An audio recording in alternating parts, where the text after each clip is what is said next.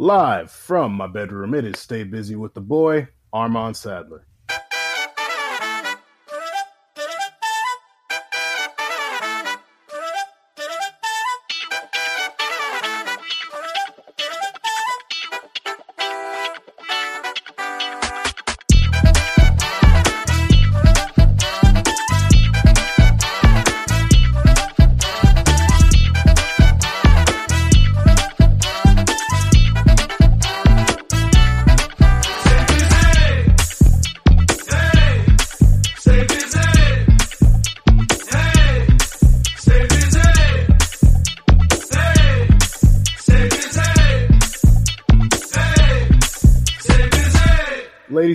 Welcome to another edition of Stay Busy with Armand Sadler, episode 22.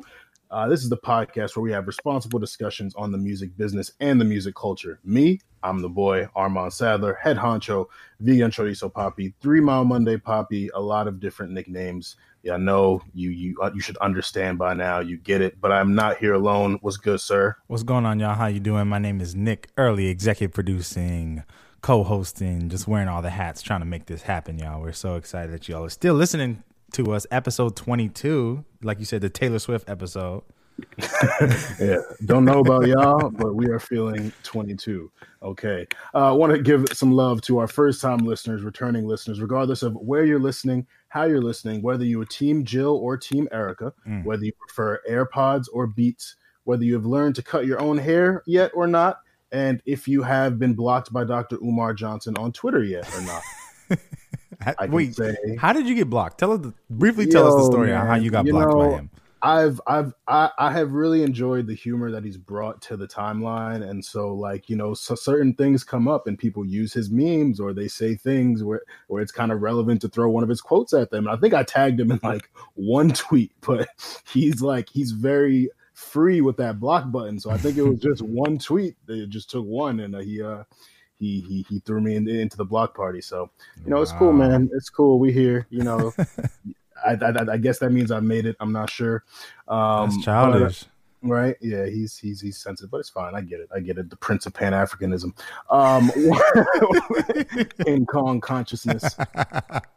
But I want to give love to uh, all of you again for tuning in. Our landlords providing us these spaces. Anchor, our distribution platform. Uh, if you do not know, Anchor will distribute your podcast for free to all of the uh, streaming platforms that you would like to use, and you can get some sponsored ads regardless of your listenership. I want to throw a quick ad myself. Uh, if you do not know, my EP is on that app, Voisey. I believe we discussed it last week. He be dropping some stuff on there on his IG. If, if you don't have the app, get on the app, follow him there. Right. Um, I'm also going to do a little self boasting myself. I dropped a review on Dark Lane demo tapes this week, um, which got got a lot of um, a lot of a lot of commentary. I really enjoyed the conversation I was able to create. I think a lot of the reviews and reactions to it uh, stimulated feelings within me that a lot of other people had. So I think it was really good for uh, me to get that piece out. I felt really good about it. To give you guys some uh, just a quick backstory.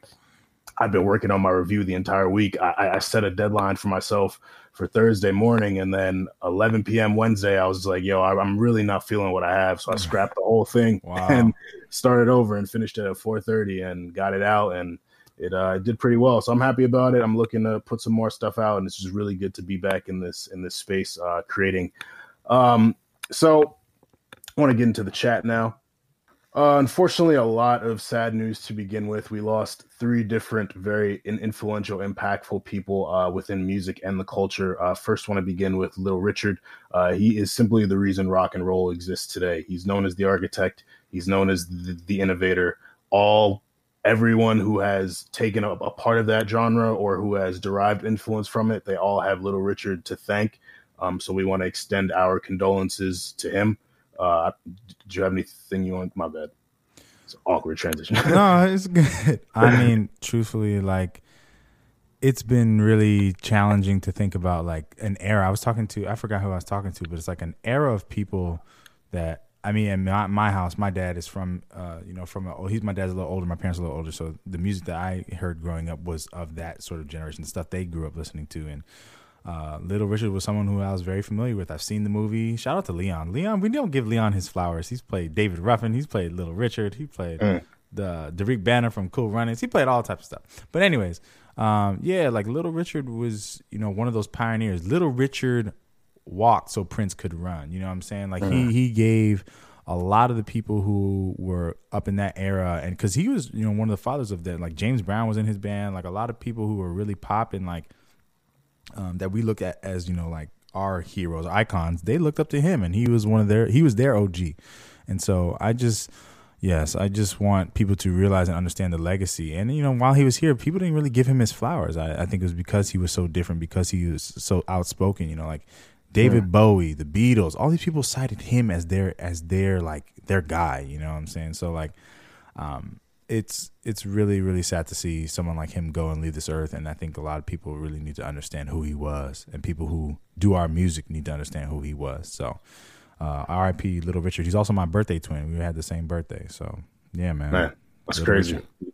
Yeah, definitely a good opportunity to you know look back, check out some older music, and I'm I'm sure listening to him, you all will hear you can literally hear how everyone else kind of followed his model.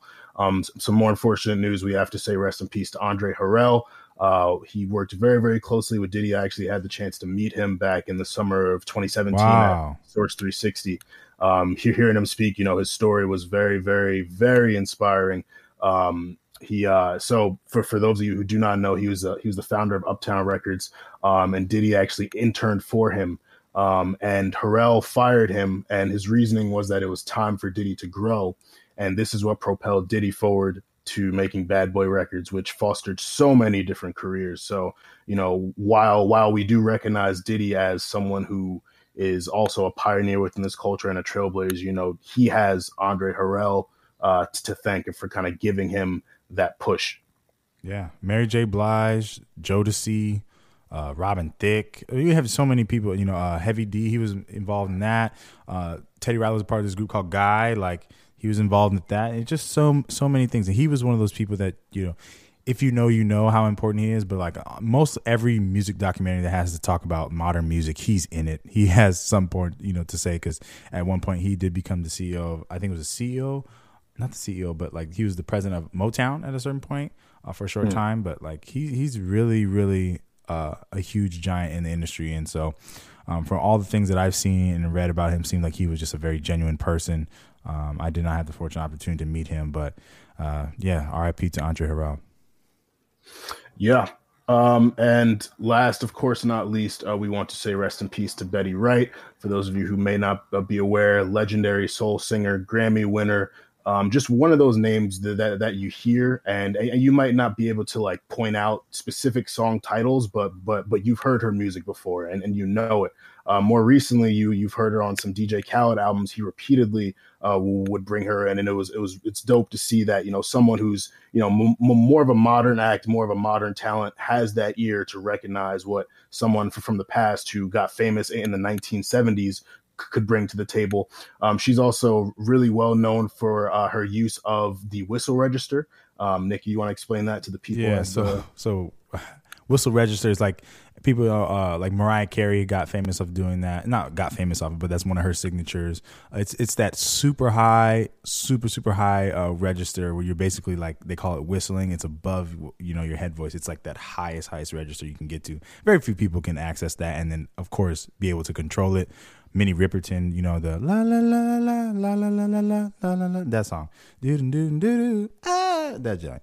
Mm-hmm. Um, that's whistle register. So, you know, she was one of the pioneers of that. They said. Yep, yep. So, want to extend our our condolences to her and her her family as well. The families of all these people. Uh, it, it honestly just feels like we haven't had a break uh, since Juice WRLD, and then I mean, you know, prior to that, there was Nipsey and Mac, and it's it's tough, but you know. Uh, moments like these we can come together and, and remember all, all that these people brought to the table and and celebrate them as as as they deserve to be um, moving forward, this is major for us. Uh, we've been uh, building to this for for months. Um, Kehlani finally dropped her album. It was good until it wasn't. It included features from Lucky Daye, James Blake, Tory Lanez, Masego, Jhené Aiko. I don't think I'm missing anyone. Um, I, I, at first, and I, I, I will admit, I, I think by us building it up the way we have, I, I, was really excited about it. I had some high expectations. So my first listen wasn't amazing. Upon you know going back to it, there were some immediate standouts. Can I with Tory Lanez? I really liked the pocket they they found on, that song. I love the production. I love Jhené Aiko's feature. Masego Masego on on saxophone is it's he's he's he's a killer. Um, all, all the features were good. I, I, would say Lucky Daye probably had my my, my favorite one, um, but it, it it, it wasn't amazing. Like I I, I liked it. I, I, didn't love it, and it's I, I think I'm, I'm, gonna have to grow grow with it in some time. How, how'd you feel about it? I'm definitely gonna I'm definitely gonna have to grow into this project. Um, as a huge, you know, Kehlani like proponent stand. No, I'm not a stand, but like I'm, you know, I always cheering her on. I want to see her do well. Um, for me, it was it was a. I mean, we talked about it offline. It was it's a little for me. It was like a kind of a misdirection between While We Wait and then this project. And I mean, I had heard the single, so I kind of knew where she was trying to go, but like I didn't expect as much um, sort of like trap and B as what you know that that was given to us. Um, I thought that it was I thought it was solid. However, I just I thought there were moments where I was just like, oh, I want a little more depth. I want a little more like show me a little more. Um, it it didn't leave much to be desired. I wouldn't say that. Um, but I think there was moments where I was like, "Oh, just give me, give me a little more, go a little deeper." Um, for me, particularly, I was really excited to to hear some of the features and how she uh, was, you know, going to utilize the feature. Uh, I thought the what was the song? I thought that the Masego one, I really wanted Masego to sing. I kind of wanted them to do a back and forth. Mm. I was mm. looking forward to that, um, and that didn't happen. And so there were just moments where I felt like, "Oh, dang, I wish." Maybe selfishly, I'm like, "Oh, I want this to happen. I want that to happen." Right but yeah, I didn't get it, mm-hmm. and mm-hmm. I thought the Lucky Daye feature was really good. I really mm-hmm. thought that that was one where I was like, oh, finally, you know, this is something that I really love. The James Blake was for me hearing Kehlani. I felt like she was pushing herself, and that's what I was really excited for. Mm. Is that I wanted to hear a little bit of you know different stuff from her, um, and I understand where they play. They place it towards the end of the album. Um, it's not bad. It's third to last, but it's not. It's not a bad placement. Open to me is the best song on the project. Mm-hmm. Production, vocal production, pen, vocal performance, all of it to me, mm-hmm. open really encompasses where I thought this whole project would have had sonically. Um, mm-hmm. And so I honestly think it's, it's, it's a solid project. I will have to sit with it more and yeah. give it another listen. But at first listen, I prefer While We Wait. Mm. Yeah, um, yeah. Uh, I, I, I too want to want to say to our listeners because you know we preach taking time and letting things grow. So like, this is not my final thoughts. I'm not, I'm not trashing the project. I, I did like it. Um, I, I, too felt like the songwriting was a bit stronger on While We Wait, and it was like immediately noticeable when I first listened to While We Wait compared to this. I do agree the vocal performance here is really good. The vocal production, like just in terms of like the vibe of it, like I, I could really get into it, and like the, the, there were some some hooks that I immediately uh, picked up on. So so she Kehlani has does a really good job of those making those like sticky hooks. Um, but yeah, this is definitely something that, that, that I'm gonna have to sit with. Um, it didn't have the first listen impact that a Brent uh, Brent's project did, or Kiana Ledé's did, or Divisions did, but it was good. It was good. So I'm I'm looking forward to, to listening to it more, um, and want to give big love to to Kehlani uh, for that. Uh, moving forward, Next up, uh, Tekashi Six Nine has he's done it. He, you know, uh, against all odds, despite all doubts, he is free Yo. due to COVID, and he has released his newest song and video, Gooba, which earned the biggest YouTube debut ever. Wow. Following that, Wow. And now I, will just sprinkle this in really quickly. He had one of the biggest IG lives ever with 2 million people tuned in. Wow. That's 2 million. So, Gooba. Um, I mean, it's it's it's what you expect from from six nine. It's very high energy. It's very just in your face. Um, was it good? I mean, it, I, I I didn't hate it. I I have a very I'm just not very interested or as entertained by him the person anymore. Um, I never really was, but like, I mean, for, for him to have put put out such a nice looking visual and a song that people seemingly like, like, I'll I'll give him his credit. that's just really so that's all I got. well, yeah. I mean, we could keep it moving. I think the visual was very strong for especially like a COVID era vis- like visual. I think was very strong. Um, yeah. keep doing you, Tekashi. Keep doing you. Yeah. I will say, I will say, musically, I did appreciate that. Finally, for the second verse, he didn't scream like we could mm. hear his regular voice, and so he just brought some regular voice stuff.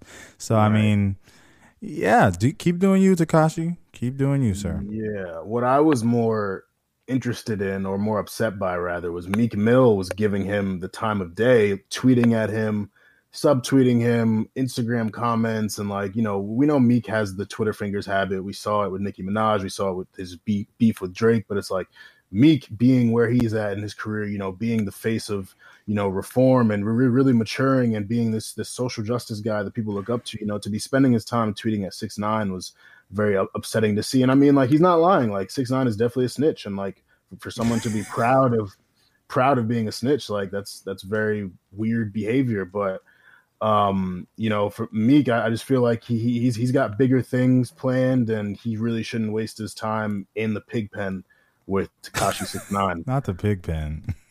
I mean, that's, that's, that's really what it is. Like, hey, it is what it is. Yeah, I'm not too worried about it. Let's not even spend that much time on it. Next. Yeah. um. So we got a new single from Buju Banton and John Legend. I, I, appreciate the attempt. I appreciate. It. Of course, of course, bro. I'm, I'm I'm out here. I'm out here. Song is called Memories and it was it was good man john was sounding real real nice um i don't think i've ever heard him on a record like this before and it didn't sound like it was forced. It didn't sound like there was right. any growing growing pains. Like his performance was very very effortless. I love I love this track, man. I was sitting here listening to it, just woo wooing the whole time. Like wow, what. I'm excited. It sounds like John has finally, you know, he's gone out, he's crossed over, he's done, he's become a household name, he's an A-list star, you know, with all the stuff he's done. But it sounds like he's finally coming back to doing sounds that like people love. You know what I'm saying? That, that the reason why I put him on. sounds like he's going back to the sound that put him on in a new modern way. So I love this collab. It's really true. It's some real reggae. Like Buju doing his thing. John really floated, gave us some real vocals on this one. So if y'all haven't heard it, go check it out. Uh, mem- I think it's Memories. Yeah, Memories. Buju Banton and uh, John Legend. Fire. And with that, I wanted to throw out a little spicy question. Uh, if John Legend had to do one of those versus battles, which we've been seeing, who who who, who do you think would be a good matchup? Now, I, I, understand you you're a big John fan, so you know the, the bias might seep in, but you know who who who who you think is is matching up? Man, this is this is so hard to say because with John, I feel like the only people that I could see him that I think it would be like a not a fair battle, but a battle that we would you know we could go back and they could go back and forth with so far as hits go. I'm thinking either Musiq, Soul Child, or Maxwell. Like so far as people who I think like have the catalogs that are you know up to par catalogs that are kind of you know equal. And I think even more so Musiq and John as opposed to like Maxwell and John. And you, right. what do you think? Yeah, uh, yeah. I, I like my my first thought was Musiq. Um, I didn't think Maxwell just because I feel like Maxwell popped a little sooner, and I think he might have the luxury of a more known and lengthy discography, if, if I'm not mistaken. Um, I think John will, will, will, beat Musiq. I don't know about Maxwell though. I think I, I, I think Maxwell's taking that. But I, yeah, it's not a. If Maxwell does take it, it's not a clear beat. It's right. not. Oh, it's yeah. not a clear beat. Yeah. It's not like, oh no, he's smoking him. Like, there's. What do you mean? Uh? I don't know. I I I gotta think on it, man, because like you know, I'm in, and obviously I love John. I I know John's discography. Like John got John got stuff, and like and I was thinking because like the time John popped, it, it was around the same time as like you know kind of around Chris Brown and Mario, but but you wouldn't match them up just because right, I feel like they're, they're, their type of music. So it's like there's not too many people John could face, and he, and you know like even if you thought of other similar artists that popped around their time, like I, I don't I don't think any of them would compete, but uh Yeah, I don't know, man. I I think Maxwell. Yeah, I'll I'll I'll, I'll have to look into this a little more. I'll definitely have to look into it a Yeah. little more. Um, speaking of of these versus battles, next week we got Ludacris versus Nelly. Who who you got here, man? Uh to me this I don't really really like this one to be honest. Like I don't really like this this comparison. I think cuz to me in my mind I'm just like Luda got it. It's just it's kind of like when you think about hits, when I think about discography, like Luda got it. Nelly has I think this is for people who really know both discographies in depth. Like obviously Nelly has a few joints that he's gonna give us Dilemma, he's gonna give us Hot in Here and and the other Grillz. He's gonna give us those few, you know, joints, but like when when Luda came to Cornell and did Slope Day, like for me, I've always loved Luda, right? But that's when I truthfully realized like he went on like a eight song stretch where everyone knew every lyric of the song. You know what I'm saying? And I'm like, does Nelly have that? Does Nelly have the the stretch of like eight to ten songs where everyone's gonna be like, "Oh my god," losing their mind. And I don't think so. Like Luda could play Chicken and Beer and have a, a few joints from that. You know what I'm saying? He could play the um I forget the name of the album, but he got Pimping All Over the World. He got he got Stand Up. He got Move. He got Roll Out. He got like he got joints. He got uh the How Low Can You Go. He got all types of joints. That's so I'm just like is this a fair comparison? And I'm sure Nelly has them crazy deep cuts. You know, Nelly stands on his own too. We know that. But Luda's run was for a really long. He had a really long run, man. So I don't know. To me, this is like a in my head. I'm thinking, oh, this is a clear beat. But I'll have to dig into Nelly's discography a little more to see like. We know Nelly got some joints, and it's all going to be, mm-hmm. of course, as we say with these battles, it's all about curation and placement Yeah, but because to them, it, to me, is not, I don't know. It just doesn't really seem like a battle. Like I feel like Luda should be going against someone else, or Nelly should be going against someone else. To me, that's just mm-hmm. my personal feeling. yeah. I I- I'm definitely excited for it. I think in terms of when they both popped and when they were popular, it makes sense. I, I do agree. I think Luda has a bit more, but I, I think it's gonna be closer than people think. Um, I think we got to factor in like features as well, and I feel like with these battles, we've all picked a side early on, and, and then we've kind of been surprised by b- by a competitor. So I think Nelly could have that that surprise element that could work in his favor. But I, I, I do agree. I think in the end, Luda would come away with the victory. Like it's, it's like you said, like it's it's so easy to name ten to fifteen big Luda songs, and like and not that Nelly doesn't have big records either, but I feel like Luda's are more easily recognizable or or like just that you, you can remember them a, a lot easier. Yes. So it, it'll it, it'll be fun. It'll, it'll definitely be fun. Um, and last but not least, we are finally blessed this past weekend with the Erykah versus Jill Scott versus, which really wasn't much of a versus. It was more like a community healing space. It felt um, kind of felt like hanging out with your two cool aunts. Um, and man, like when listening to that kind of music and just they're they're they're also two of those artists where and J- Jill Scott's voice is obviously so memorable, and, and and like so is Erykah's. But it's like you might not know the song titles, you might not, you might only know certain words or certain lines, but but but you hear the stuff and you're like, wow, like I've been hearing this my whole life, like car rides and just you know cookouts and hanging out with family, and like they just had so much respect and love for each other. You know the stories that they told. Did you, you got me was was the first song Jill wrote like in in her career. You mean Erykah? No, Jill. You got me. Yeah, You Jill wrote that for Erykah? Jill wrote that. Yeah, Huh? yeah. Wow, I missed that part. And that was one of the that was the first song she played. I didn't even realize it. Yeah, no, they told the whole story because like Jill played her her, her version back back like right after. Oh, that's what was happening. I was kind of half in, half out. I was on the phone during. The, mm-hmm. wow. Yeah, yeah, yeah, Oh. yeah, bro. So like they they they had ties like from the beginning, and yeah, just seeing how, how much love and respect they had for each other, like you know, predicting what songs would come out. It was it was it was real real dope. I had a great time, and it, it was like three hours long. Yeah, it was. It was super long. because they started out playing full songs, um, but you know, people didn't didn't mind at first. So yeah, it was it was great. That was. Yeah, it was.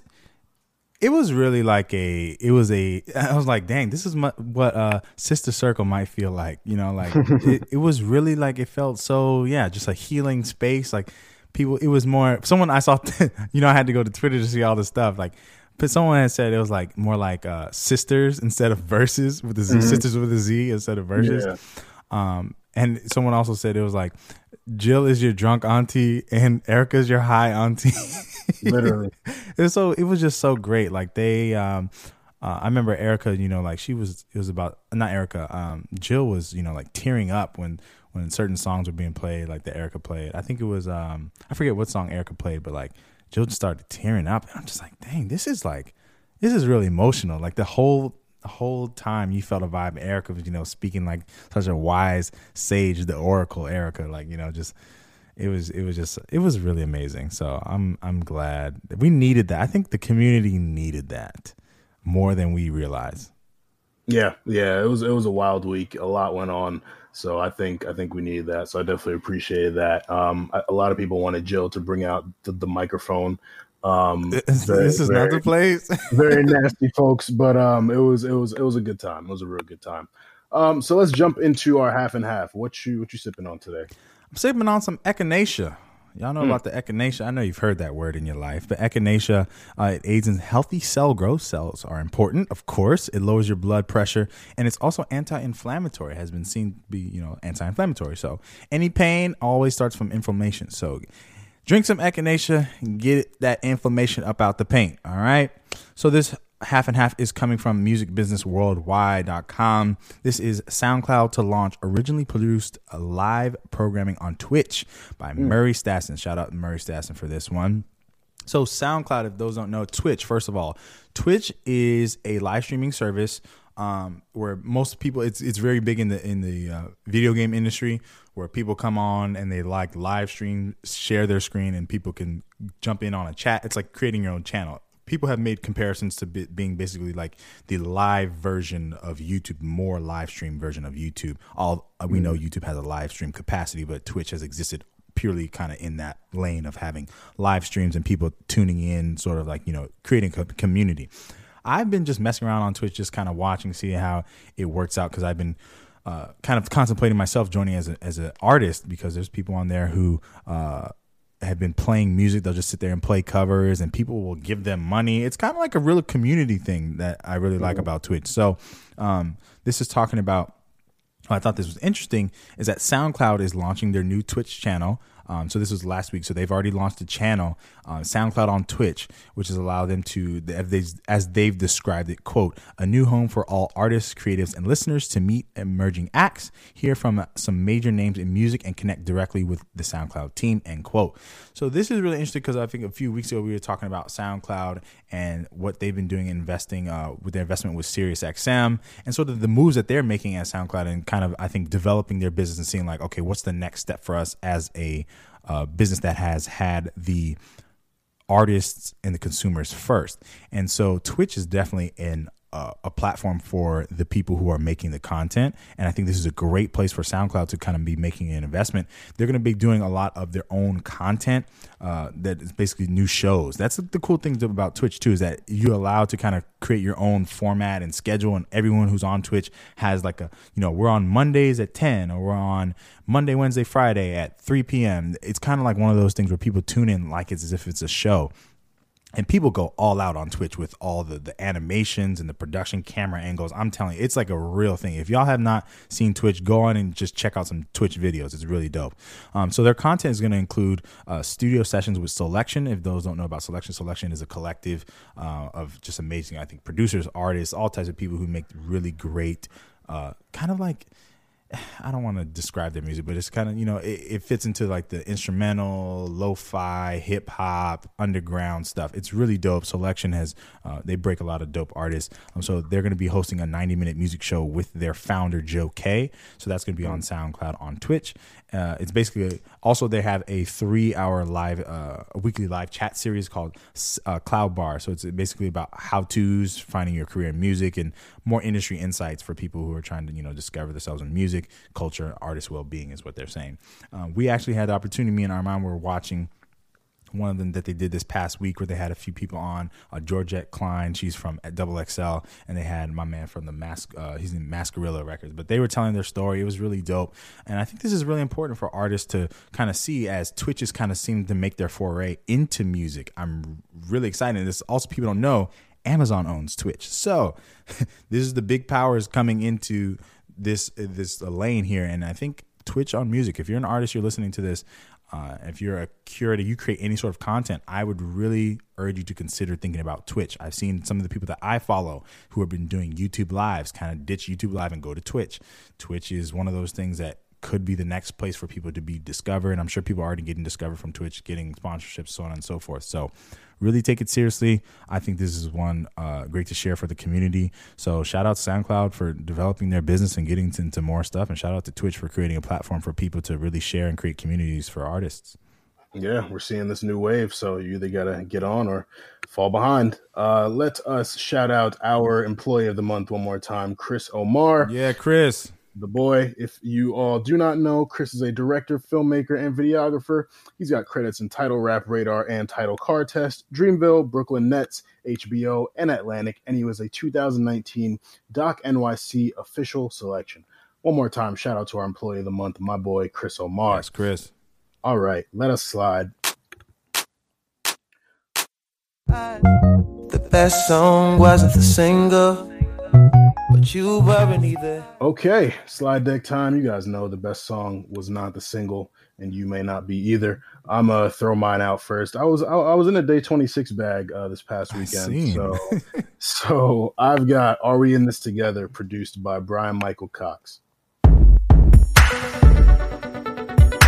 Yeah. Yeah. Yeah. Baby been through a lot, but just gotta know one thing. Are we in this? Are we in this together? I need to know another beat, God's joint. Oh. They say that true love is so hard to find. Well, I'm gonna take my time, and I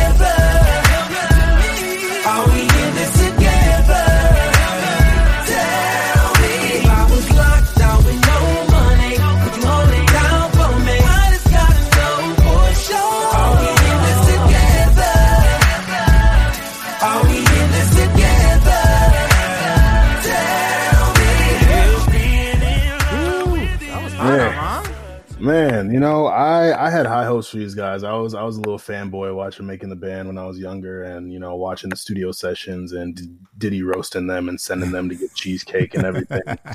and Man, yeah, I was I was just in a very very nostalgic this weekend, I guess, and I listened to that project. I was like, that was a really really good album. So I ended up throwing a tweet up on the uh, on on our on our uh, Stay Busy page, and it got mad people were coming out the woodwork, like um, you know, thinking about Day Twenty Six and talking about how, how good the project was. This song in particular, um, I really love, you know, the harmonies, the the the, the chorus there. Would you live for me? Yeah, yeah. Are we in this together? Like they, they did a really good job of blending all their vocals together, and they were all very, very unique, unique artists. Like mm-hmm. they all brought something good to the table. And for a five man group, you know, obviously it kind of it makes sense that it didn't work out in in a way.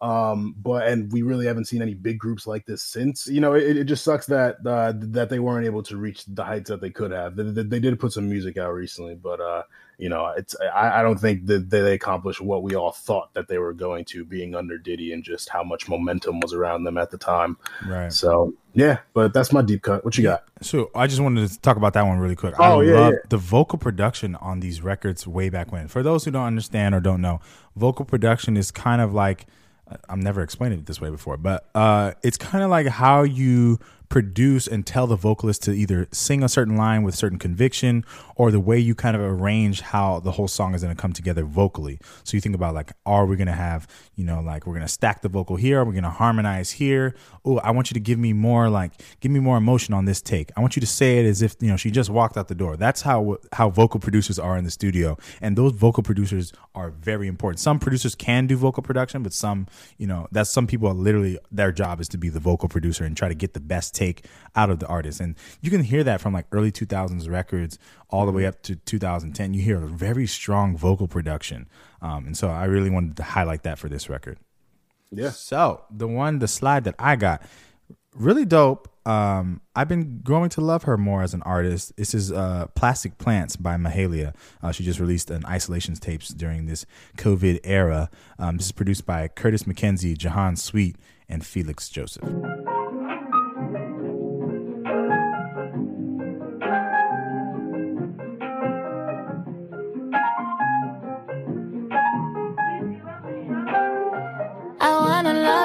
In movies. A ticket for two, please. You could have been that man. Uh. If this was really showbiz, you would give me roses. Now I would take your hand. Ah. Hollywood made it look easy. Why did I have to tease me? I don't understand. I tried to love like in the movies, but all I got was plastic plants.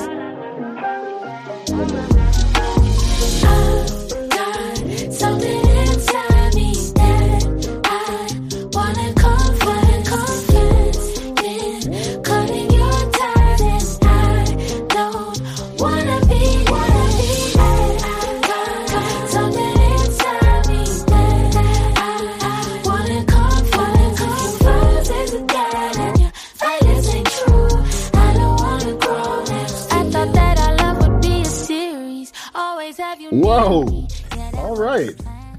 Okay. Right, that one was fire, man. I I've been uh, I was just perusing, you know, Spotify trying to figure out what my slide would be, listen to a bunch of different stuff, and that one really stuck out to me. I think a lot of these UK artists, you know, the UK is so re- uh, reverent of our sound. They love R and B, they love soul, all that stuff, um, and so it's just so great to hear people like Mahalia, who's from the UK, making sounds that sounds so close to home, but making it in a modern way. You know, the production is very modern, but you know, it starts out with the piano and the nice little cool filter sweeping up, and then boom, the beat comes in. I love the the, the messages too is very simple, very nice. Like you know, and she gives all these these uh, pictures of like trying to get real love, and you know, I thought you had roses and this and that and the third, but all I got was plastic plants. You know, getting fake love. It gave me that vibe too. So I really, I really, really enjoyed this track. Go take a look at her uh, isolation tapes project. I'm excited for her to give us more stuff. She she get, she dropped an album. I think it was what late 2019 or earlier this year. I forget, but uh, she dropped an album and it was pretty good. Um, so yeah, shout out to the production team on that one. Jahaan Sweet, I see you, bro. You on you on a roll over here. I see you. he was he had some Kehlani production too. So he's nice. There it is. Well, ladies and gentlemen, you know where to find the slide. Stay Busy Slide Deck is on all platforms. Hit the Linktree in our IG or Twitter bio. Hit us with some slides as well at Stay Busy Pod on Twitter and IG or Stay Busy Pod at gmail.com. You ready for the board meeting, The brother? question is, are you ready, man? I, you know, I, yeah, yeah. Let's let's jump right into it. What you, what you got for me? So, I was just on the internet looking mm-hmm. and thinking about, you know, what do we want to talk about for episode 22? Mm-hmm. And I stumbled upon this article in the New York Times talking about, you know, do we need music critics? Mm. And Oh, you coming for the I was like, for the throat? whoa. I never really thought about it like that. I mean, obviously, we think about you know people who are. We think about the media. We think about journalists. We think about critiques and all this sort of things. And we've had conversations offline talking about you know that we don't want to be the, the guys that just come on and just critique everyone's albums and talk about how this was bad and everything like that. And that we want to have more responsible discussions about things like that and leave it open up mm-hmm. to interpretation. We do because I think it is important that we do talk about things and share our feelings and share our opinions. At the end of the day, who are we because art is you know subjective and art is for people who it's for you know it's not for everybody even though you know you may like it may not like it it's not always for you you know what i'm saying Right. and so i wanted to for us to kind of go back and forth you know me as an artist uh up and coming artist who's trying to make my my my mark on this music industry in the in this world, um, I can understand how in the media how artists feel like the media, you know, doesn't portray you know in a good way. And like uh, I think of this song Anderson .Paak has on the project he did with Knxwledge, uh, that project called Yes Lawd. He uh, has this song called, called H A N, um, and y'all will understand what it stands for when you go listen to the song. and he's talking about people kind of in the media who are critiquing, and he's like, uh, "I don't care about your job, couldn't care about your blog." Like, and so. He, it's a really interesting song that you all should go think. And I was thinking about this song while I was reading the article and like thinking about it. Just like, wow, like you know, why do artists make music? Artists don't make music for it to be critiqued and told how good it was and how bad it is or what it could have done better and all that stuff. Artists make music, you know, to heal, to inspire, and to share it with those who really need it. And uh-huh. so I wanted you to kind of open up a little bit more as a journalist why you think journalism or crit- critics are important to specifically music.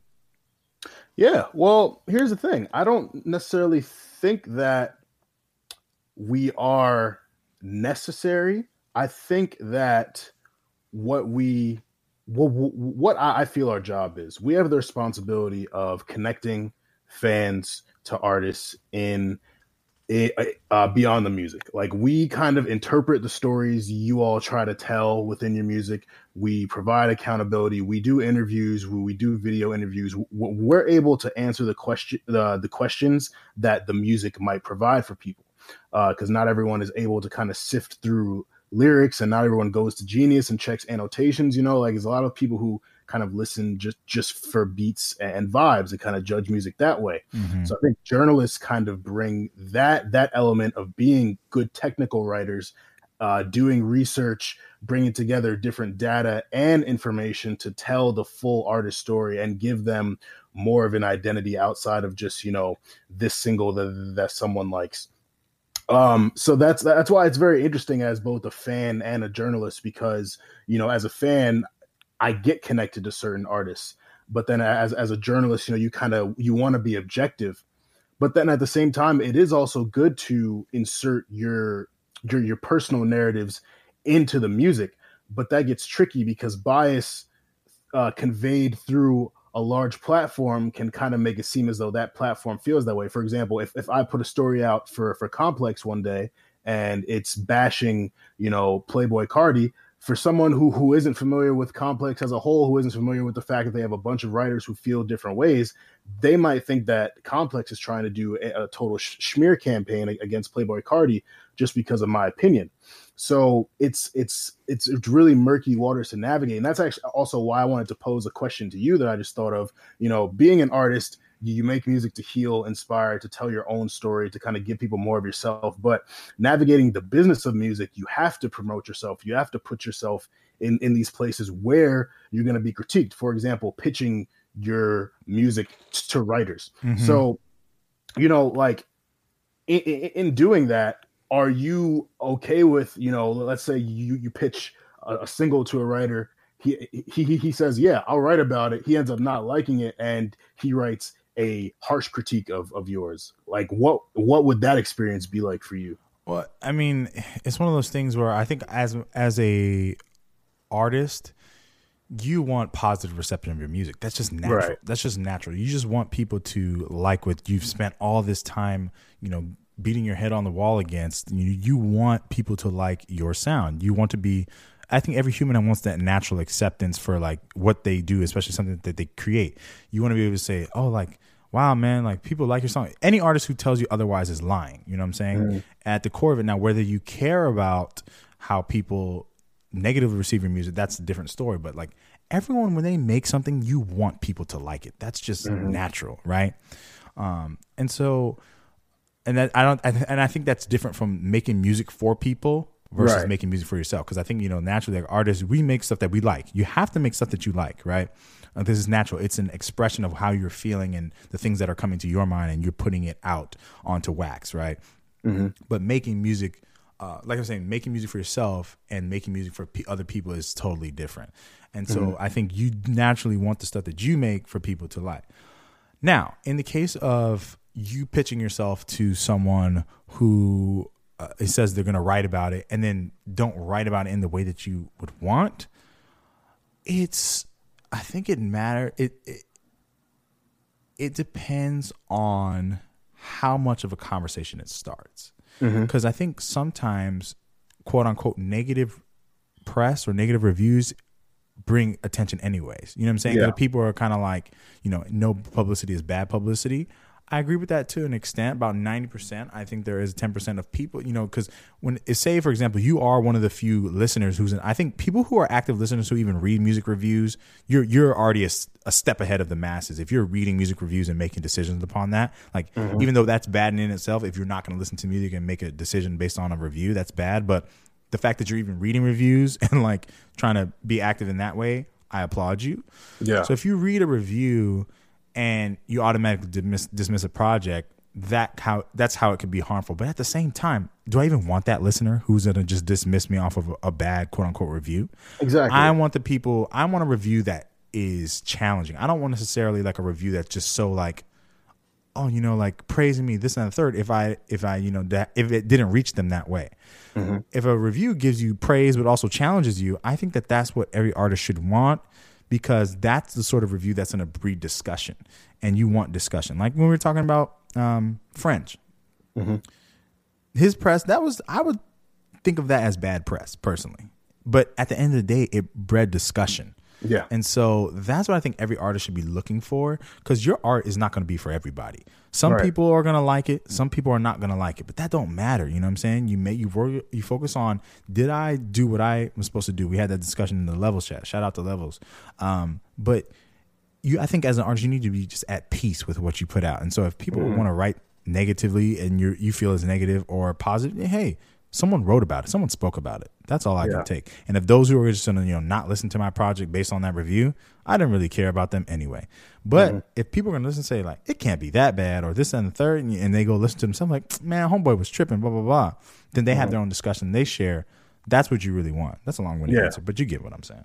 Yeah, and that's the thing. Like writers get a really bad rep from artists because some artists can't handle a negative review of their music. You know, they kind of treat an opinion as a fact or as like a, a total platform's opinion, and it's two sided because it's like, you know, uh, I in an ideal world, all artists feel comfortable enough with with what they put out that they accept the positive reviews and the negative reviews. But there's also a lot of people on the journalist side who are kind of parading as journalists that really shouldn't be doing it. You know, we, we've seen uh, these these huge huge figures in music um, uh, who have get, gained platforms through negativity and trolling, and, and they're being labeled journalists. And you know, it's not the case, but because they've done it, other people have seen it. And you know, I, I've talked about social media a lot before, but it's given a voice to a lot of people. There are a lot of people who who can be critics from their bedrooms. You know, even if they have no bylines, even if you know, like, there's no way to really prove that that they that they know what they say they know. If you find a way to develop a big following on on social media, like you have the power to kind of change what people think. Um, so that's that's a really un- unfortunate thing that that we deal with because music journalism as a whole is a lot of people who feel like it's dead. There's a lot of people who feel like you know it's it, it's not relevant, and someone like me Mhm. who's who's still coming up, who really does try to be as responsible as possible in doing it. It's like, man, like there there are a lot of opportunities that you know may not come our way because artists may just stop completely uh, doing press as a whole.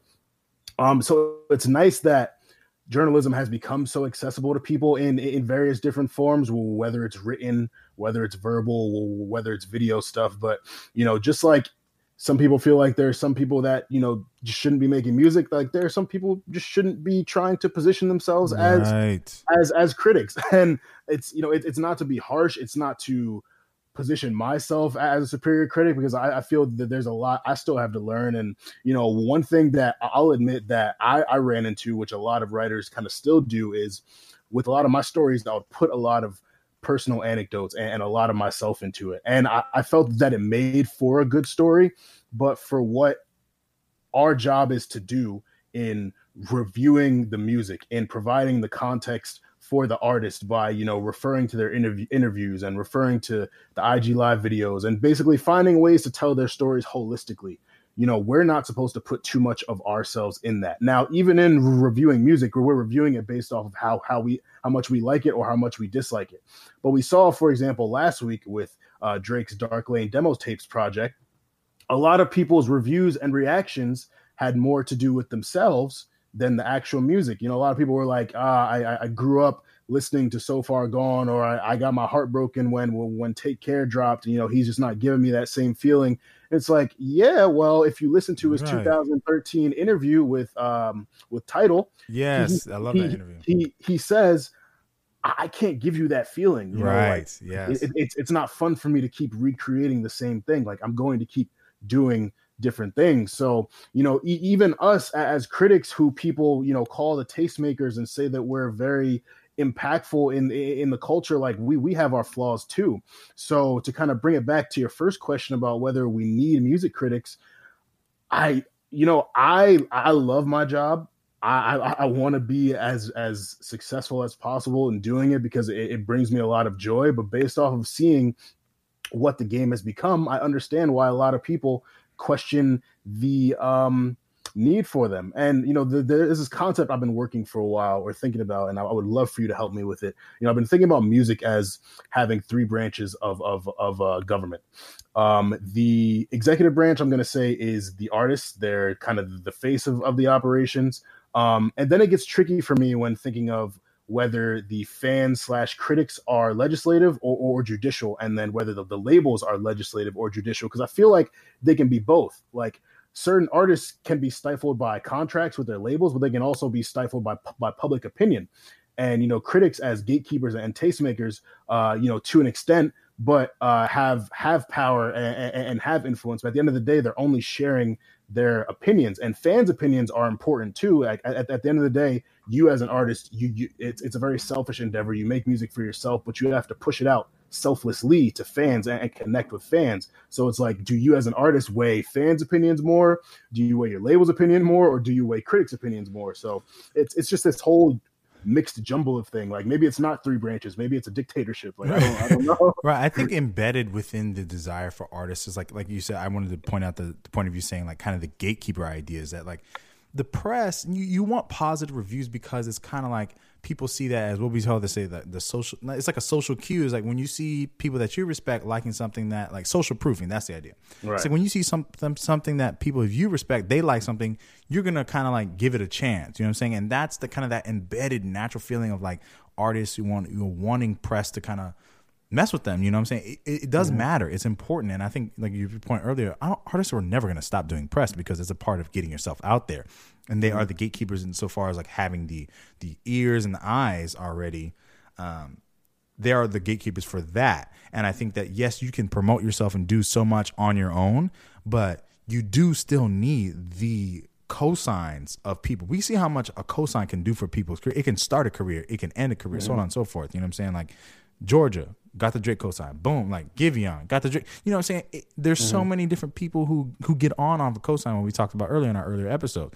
But like, I think that you artists do want the cosign of. You don't live for it, and it's not the end all be all, but it's an impart it's an important part of the overall package of a career is that having you know the the blogs and the and the the major outlets you know check marking and co-signing your stuff and talking about you. So mm-hmm. it, it's one of those interesting i want to ask you what do you think are the proper criteria for a critic? I had to do my, my own kind of research on defining it myself just from you know the merriam-webster's sort of idea mm-hmm. but then kind of saying that's a denotative meaning. What's the connotative feeling of a, of a, a critic?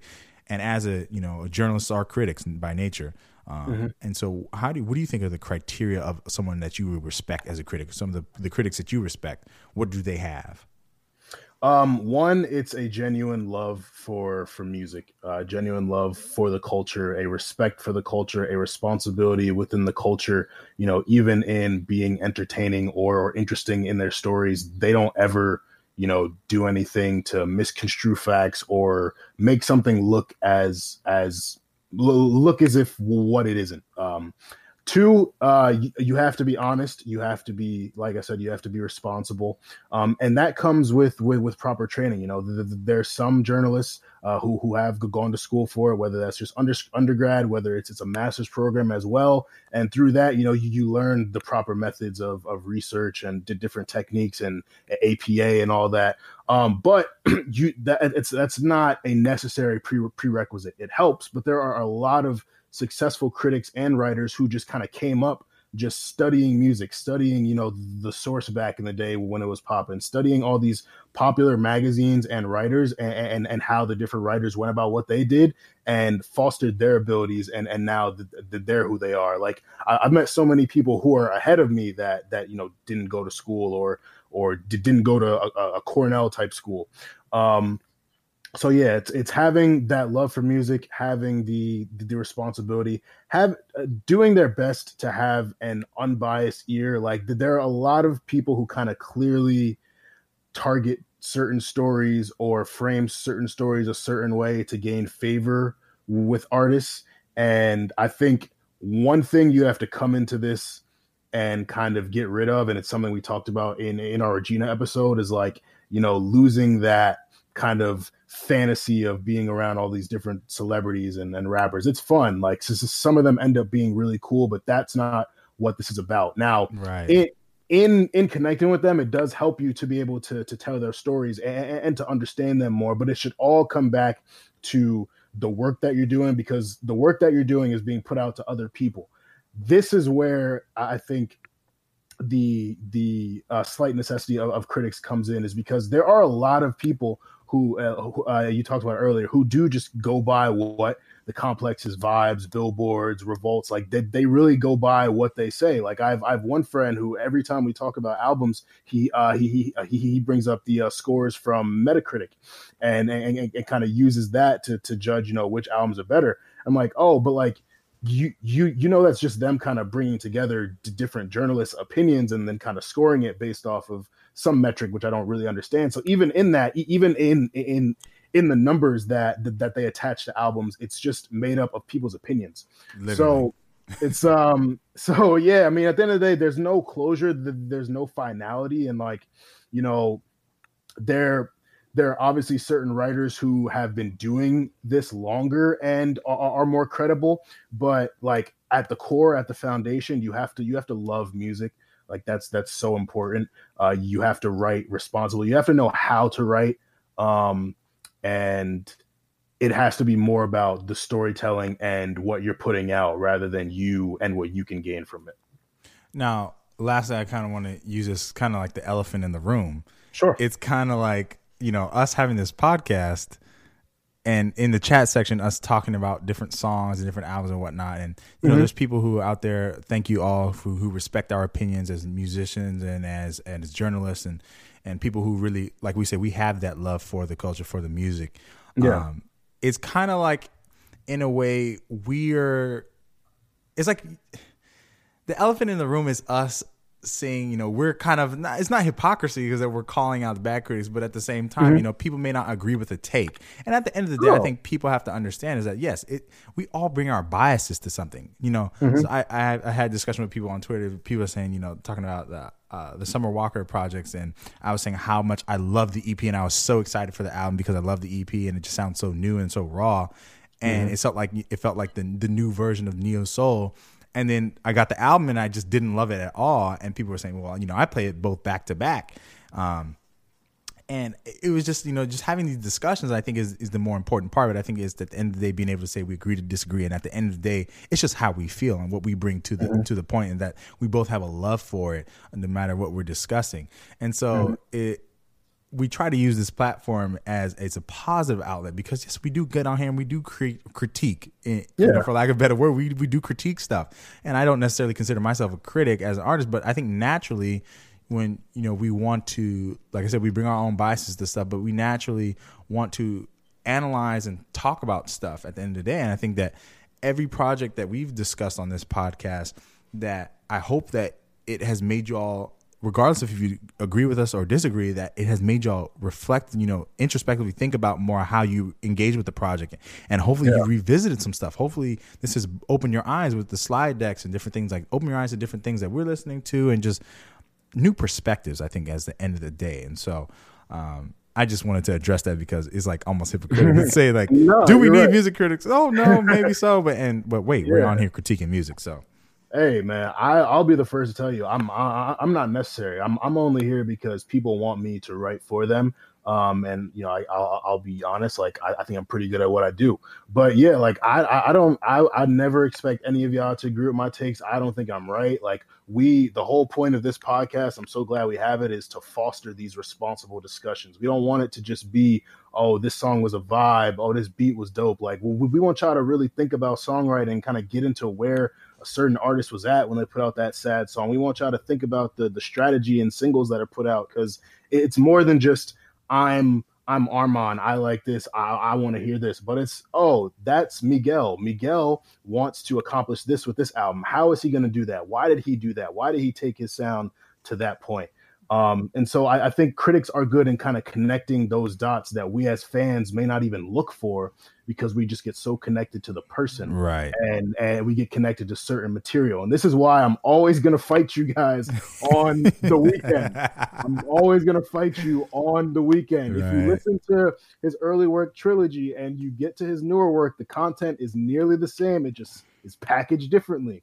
I, I, I want I want y'all to really if, if there's anything that I, I will really really fight our listeners tooth and nail on and uh, you know I'm not gonna actually fight y'all but it's just I, I, I really I, I understand a something not sounding the way you might want it to, but you know I I just I want you to open your minds to that because songwriting, well, it answers a lot of the questions that you know your, your issues with with vibes may not answer. So all that to say, I'm just Armand. I'm I'm just a guy who's been who's been very fortunate to, to get the bylines that he has and I, I am looking to get bigger bylines, and I'm going to continue to try to put my voice on on a larger platform. But my goal is always to to, to do the responsible discussions. Um, and so you know maybe I maybe I'm not necessary, but I'm I'm here and I'm going to continue doing the work that I do. Right, and I mean, and me for me as an artist, an artist who's on a platform, kind of discussing other artists' work, understand how artists, you know, our stuff is our there are our children, there are our prized possessions. They tell we tell very vulnerable stories. We open up about things in songs that we probably never told anyone else, um, and so it's kind of like hiding in plain sight in a way when you're making music. Is that you know you're sharing things that you've never told anybody and then everyone in the world is going to hear it. And so I understand what sort of place you have to go to to vulnerably kind of open up. Uh, Lady Gaga was talking about songwriting as being like, you know, it's like it's painful. It's like open heart surgery. It's like she's, you know, making making songs is just like such a exhausting emotional experience sometimes. And people have many people have discussed that artists. That's not something new. Um, but so I, I would hope that you know people who are even listeners of this podcast, uh, you are people who are seeking out a little bit more depth in everyday music and conversation. And so I appreciate you all for listening. And so all I hope is that everyone takes a moment to think about and listen more, especially from my perspective as an artist. I just want you all to challenge and say, like, you know, Armand said, where was the artist coming from when they wrote this? Where are they thinking about that? I want you guys to think a little bit level deeper outside of the vibe and the beat and all that. Come on, like, you know, anyone can feel that. I want you all to challenge yourself to think about, ooh, how did this hook you know the, the songwriting and maybe you don't have to get as technical as we do you know from you know we're in it in it. But like i want you guys to reflect and think about a little bit more about the stories and things like that. And so uh, that's all i can hope is that people this is po- this podcast is making you all think. Man, I wanted to get get these thoughts out for a while. Thank you for this platform. that's why i'm here eping baby. Just trying There to get the best Uh, bulletin board. Let's see what there is. Uh, really nothing. There is Nelly Luda next week, and I believe it's happening Saturday. Um, so y'all, y'all get get your jerseys, get get your band aids, your your Timberlands, your do rags, your your your three XL white tees, Oh whatever God. you're wearing to this event. It's it's gonna be crazy. Uh, and Stay Busy does think that Luda is going to take it. Um, with that. I'm Armand, the host, head honcho, the unnecessary, necessary critic. Um, this is my EP, Nick Early, yeah the boy, and we want y'all to stay safe, stay humble, stay busy.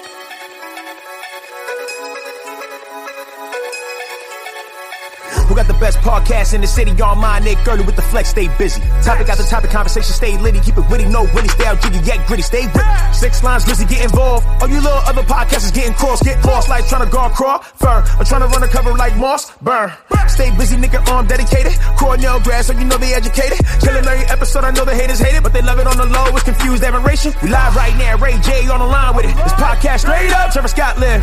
You sure they send an episode I might hit, but I left the on red once I watched it. You know the boy clean, I ain't washed up. Levels cool with me, get involved, mo. My guys know the music, they are not slow. So get situated with this hot show. You know we stay busy. You know we stay busy. You know we stay busy. You know we stay busy. You know we stay busy. You know we stay busy. You know we stay busy. You know we stay busy.